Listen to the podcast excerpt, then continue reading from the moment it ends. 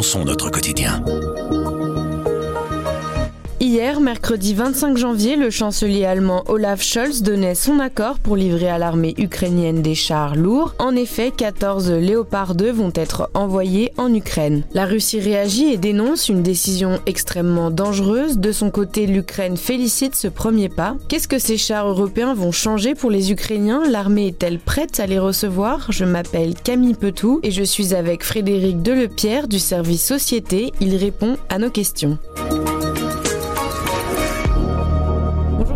Bonjour Camille. Olaf Scholz a donné son accord hier pour livrer 14 chars Léopard à l'Ukraine. Pourquoi est-ce que ce sujet des chars est si important? On aimerait comprendre. Frédéric, vous avez interrogé le colonel Tom Simmons. Il vous a expliqué les enjeux technico-pratiques de ces livraisons de chars. Qu'est-ce que ça change concrètement pour l'armée ukrainienne de recevoir ces fameux chars? Alors selon le, le colonel, envoyer des chars en Ukraine, on le fait depuis le début du conflit. Il estime à plus ou moins 450 le nombre de chars que les alliés euh, occidentaux déjà envoyés en Ukraine, mais ce sont des chars euh, légers qui font euh, entre 30 et 40 tonnes chacun. Ici, il est question de chars lourds qui euh, pèsent tous plus de 60 tonnes, ce qui représente 50% de poids en plus. Alors ce poids, euh, pourquoi est-ce qu'il est important? Tout simplement parce que il se traduit par de l'équipement. Ces chars sont beaucoup plus modernes, beaucoup plus sophistiqués. Ils, ils embarquent une technologie de pointe que les autres chars n'embarquent pas. Ils ont également un calibre bien plus important qui permet d'envoyer donc des projectiles bien plus lourds et plus destructeurs. Leur blindage est plus important aussi. Ils permettent aussi ces chars d'être beaucoup plus stables. Ils ont des canons beaucoup plus stables, ce qui fait que lorsque ces chars se retrouvent dans des endroits escarpés, le char peut se déplacer, peut continuer à bouger, mais le canon reste stable, ce qui permet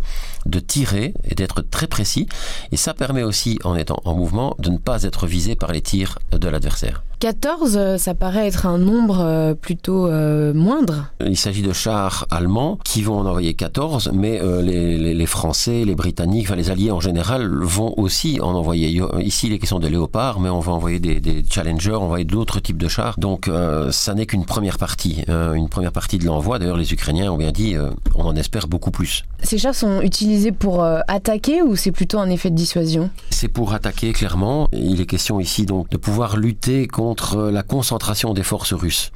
Il faut savoir qu'à un moment donné, avant la retraite des Ukrainiens de, de Kherson, le, front s'est allé sur 900 km. Depuis Kherson, le front euh, est concentré sur 5 à 600 km, ce qui fait que les forces russes sont concentrées. Elles sont plus nombreuses qu'avant, puisque euh, Poutine a réquisitionné 300 000 militaires supplémentaires, ce qui fait qu'il y a une grosse, grosse concentration de ces forces au même endroit.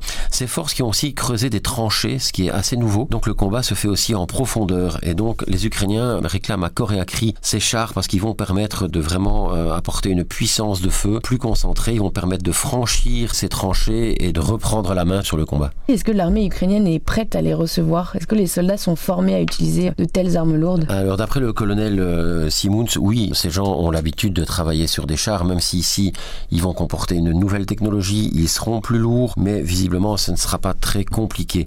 Pour le colonel, ce qui sera plus compliqué, c'est de travailler ensemble, c'est-à-dire qu'on va pas envoyer un char seul au front. Ces chars vont travailler par quatre. Les militaires euh, ukrainiens vont devoir apprendre à travailler à quatre, également avec des, fantassins euh, qui vont devoir protéger. Et donc ça, ce sera peut-être l'un des défis principaux. Ils vont devoir s'initier euh, aux nouvelles technologies embarquées dans ces chars, mais d'après le colonel, ça ne devrait pas réellement poser de problème. Le problème sera surtout, selon lui, d'être patient, parce que ces chars vont être envoyés par petits paquets. Les Ukrainiens pourraient être tentés de les utiliser au compte-gouttes. Dans la stratégie, il faut patienter, il faut que tous les chars soient arrivés, que les entraînements aient eu lieu ensemble pour représenter une véritable force et pouvoir ensemble s'attaquer à un objectif bien précis. D'un point de vue logistique, est-ce que l'armée ukrainienne euh, pourrait euh, faire face à des difficultés? Alors l'une des difficultés soulevées par le colonel concerne la consommation de carburant de ces chars qui sont très très lourds, qui consomment, ça peut paraître un peu abstrait, mais 2 à 3 litres au kilomètre.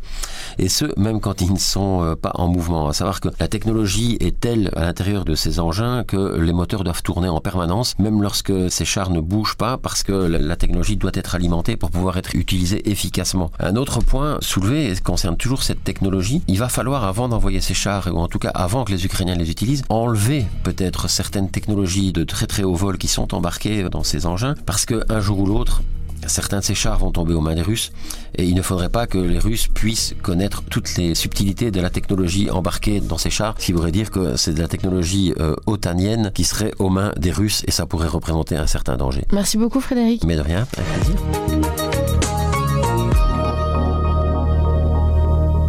Avec Grand Angle le soir, raconte, explique et décortique, c'est notre oreille sur l'actualité. Retrouvez-nous sur notre site, notre application et votre plateforme de podcast préférée. À bientôt.